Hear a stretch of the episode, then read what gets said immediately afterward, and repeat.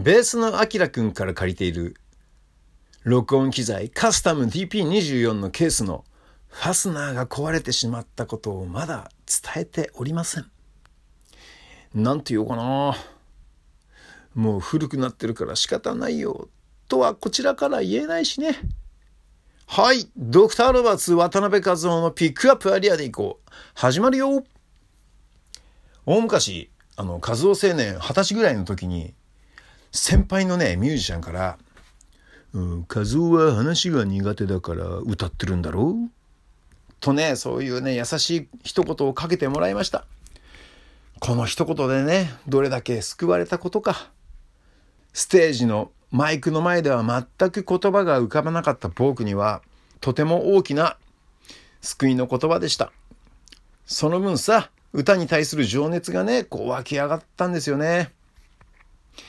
やはり話せないことは僕にとって大きなコンプレックスだったのです。ある日、ポップコンというね、ヤマハのコンテストに出た時に、関東大会の会場ですよ。中野サンプラザの前で各バンドを紹介するね、あのー、コメントの撮影があったんです。とても短いんですけども。だから短いからこそね、あの、バッチリ言うことをね、決めたんですけども、あ、うん、これもまたメンバーが考えてくれたんですけどね。えー、こんな決め台詞です。まあ当時流行ってたザ・モッツっぽくさ、行かれる若者の歌を聴いてください。っていう感じかな。これをさ、俺はさ、行かれるじゃなくて、別れるイカ者の歌を、う聞いてくださいみたいなさ、たどたどしくさ、こう、そんなこと言ってしまったんです。その瞬間速攻でメンバーにね、肩を叩かれ突っ込まれたの。で、そのタイミングが絶妙だったから、みんなもすごく笑ってくれてよかったんだけど、まあ、それは旗から見てさ、面白かったので、その間違えたテイクを、そりゃ、オンエアしますよね、全国に。さ、OK ってその後にさ、OK テイクも取ったはずなのにさ、あの、テレビを見たらさ、その間違えたの使われてたわけよ。和夫青年ショックですよ。これが人生初のテレビ出演です。まあ今考えれば、間抜けで面白いし、ちゃんと肩たた叩かれてさ、形になってるじゃないですか。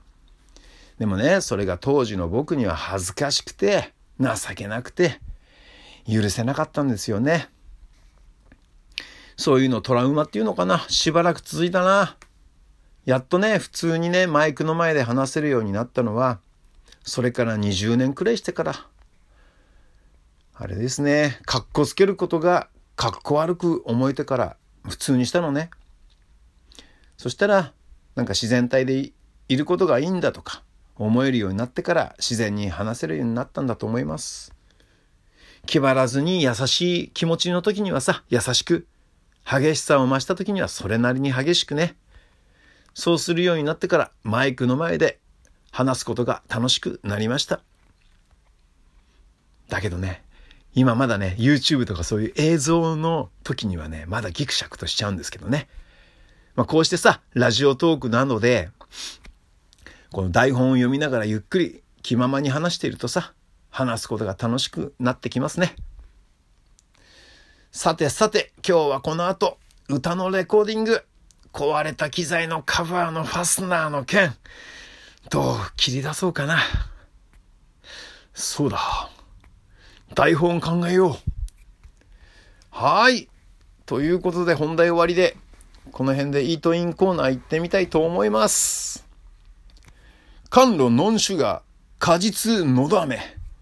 喉潤うジューシーな美味しさと書いてあるこの飴が僕は好きです。僕の中でロングラン商品です。あのね、決め手はね、糖質ゼロ。だってさ、飴舐めてさ、虫歯になったらさ、元も子もないじゃないですか。ねいくら喉のためと言いながら虫歯になっちゃったらさ、残念じゃないですか。